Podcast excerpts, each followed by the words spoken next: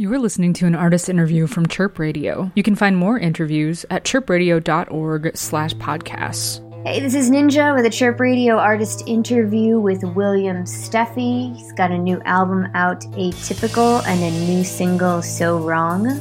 Looking at your musical output, you have put out a lot in 2020.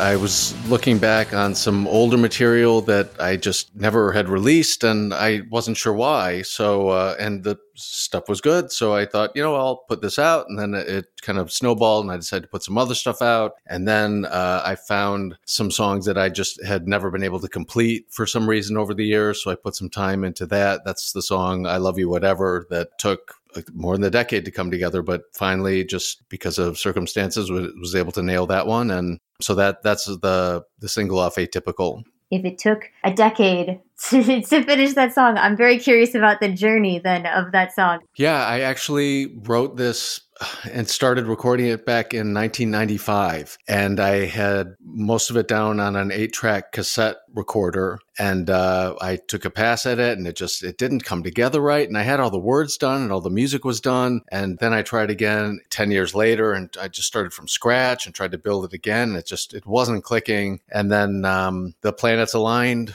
recently, and all of a sudden I took a pass at it, and it was great, and uh, everything came together. And I I actually used as some of the backing tracks the original recordings from 1995, and guitars weren't done yet, so I had some guitars, and then I did all the vocals. So it definitely brought an element of freshness to the whole thing, and just so happy to have that song finally out in the wild, as they say. So lyrically, then, were the lyrics around in 1995?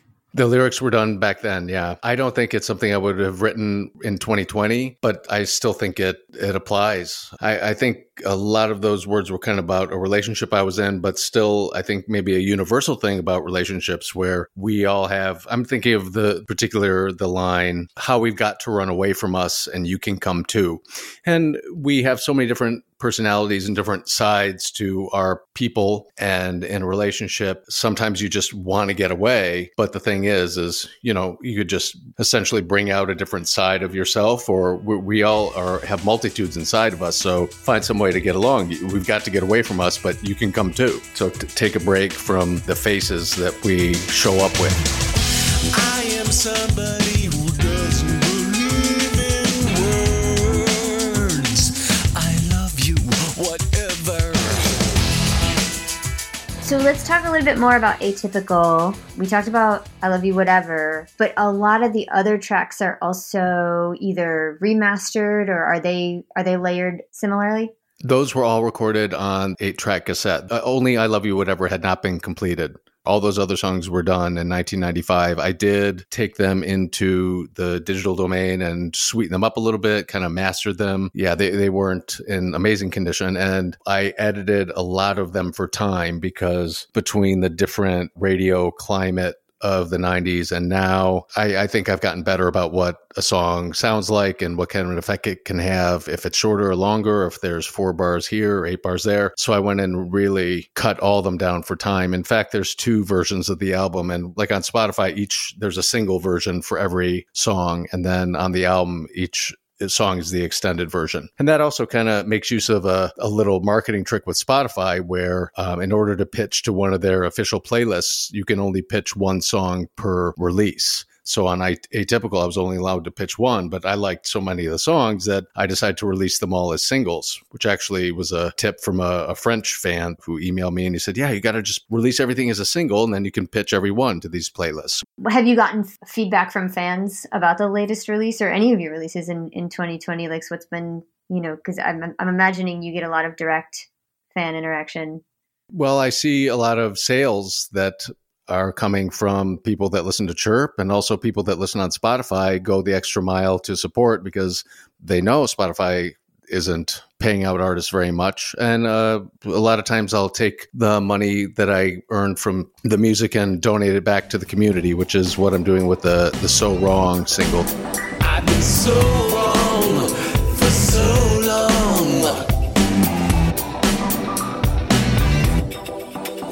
Really want to talk about the So Wrong single. It sounds really great. Thank you. And can you talk a little bit first about the group that the proceeds are going to? Yeah, it is the Chicago Alliance Against Racist and Political Repression. And they've been around since either 1973 or 1974. And they've been working for marginalized communities here and around the world. So they identified them as an appropriate place to channel money from this song, which is essentially COVID inspired shelter in place, having a lot of time to think about things, not and of course, the the George Floyd murder, the uprising slash protests that happened everywhere. It was time for our culture to take a really good look at itself and to continue to take a good look at itself and to unlearn and relearn. I think, and that's a process that that's what So Wrong is about it's uh, realizing that I just had a lot of bad data in my head from all this TV and all these movies we've been raised on, and it wasn't an accurate depiction of reality at all. So that means, I'm assuming, is So Wrong completely newly recorded? Yes, that is that song is completely brand new, and, and it was it, it was refreshing because after putting out all this old material all year, I was I was afraid there would be more new more new material, but uh, there was. That's a brand new song, and then I have another one. Hot Rod Stigmata, yes.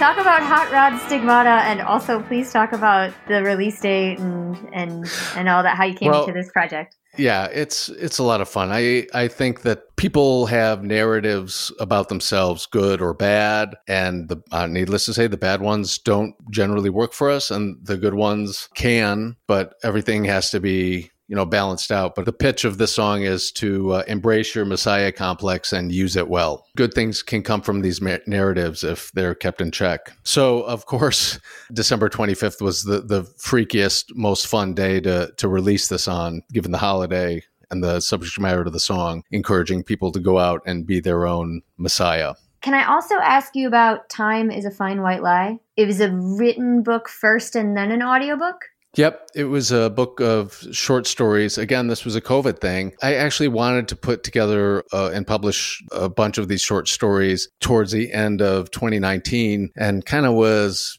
you know, lollygagging around a little bit. And then all of a sudden, March 15th came. I'm like, well, guess I'm doing this. So we're all, you know, sheltering in place. So I put together that book and I published it on Amazon and then everywhere else that ebooks are sold. And my wife, Maureen, said, well, you got to make an audiobook for this. And she said, but don't read it yourself. So uh, I enlisted the help of my friend Greg Chun, who lives out in Los Angeles and is a professional voiceover artist. He, he, said, "Go union with the project and let me loop in all my buddies." And we ended up with just an amazing cast of working voice actors and they bring such a, a level to the narrative that I, would never even considered as the author of these stories but i listen to them and it's it really kind of pitches the experience out there and it's the best idea that i could have listened to from, from my wife to get other people to read it and what what is the subject matter of some of the stories is there any underlying theme or well, the the subtitle of the book is Postmodern Musings. So they're kind of all over the place. One reviewer mentioned that it sounded like a different author wrote every piece. There is a story about grief and metaculture. There's kind of a allegory about white privilege. And then there's kind of a Haruki Murakami, the magic realism author, meets Joseph Campbell, hero's journey type surreal narrative in one of them. There, I think, are eight stories in all. I know this is an unfair question, but do you have a favorite, either written or recorded version of this? Uh, I kind of do. I didn't. Nobody's asked that, and I, I, you'd think that I would say they're all my favorites, but the story "Orange Light," I think, from the book, and especially the recording. It's easy for me to talk about the recording because I feel like it's not my work anymore. So because all these other these actors are reading it, so it's beyond me. So I don't feel like I'm tooting my own horn or anything because the train you know, took off. But the story Orange Light, read by a woman named Kathleen France, who lives out in New York and is actually the voice of Lincoln Center out there. She just read this story beautifully. It's only, I think, three or four minutes long in the audiobook and just did a wonderful job with that. It's a story about evolution and putting uh, an end to old ways. Orange light hums over a thin mountain range, way off across the night. My body is escaping the concrete cast where it was set what seems like millennia ago. So you've released a bunch of music, released an audiobook, you're starting to release new music. Are you going to take a break in 2021 or this, does this keep going? That's a good question. Well, I just decked out my studio in acoustic foam and I'm starting to take my actual sound a little more seriously, which uh, was a long time coming. So I assume I'll be making more stuff now that I've got the studio for it. I've decided to go back to school, so I just enrolled in city colleges and am pursuing an associate's in psychology. But I've got no plans to quit music. What's the interest in psychology? What's well, uh, I've thought about it for a long time and finally just decided it was kind of in the back of my mind as a, wouldn't it be interesting if I studied this? And, and then c- kind of in a continuation of the song So Wrong or the events with the Black Lives Matter movement, I think that there is a lot of social work to be done and uh, just want to kind of help facilitate that in any way I can. Well, thank you, William Steffey, so much for joining us today on Chirp Artist Interviews. This has been Ninja for Chirp Radio. Thanks a lot. Thank you, Ninja. This has been an artist interview from Chirp Radio. You can find this and more interviews at chirpradio.org slash podcasts.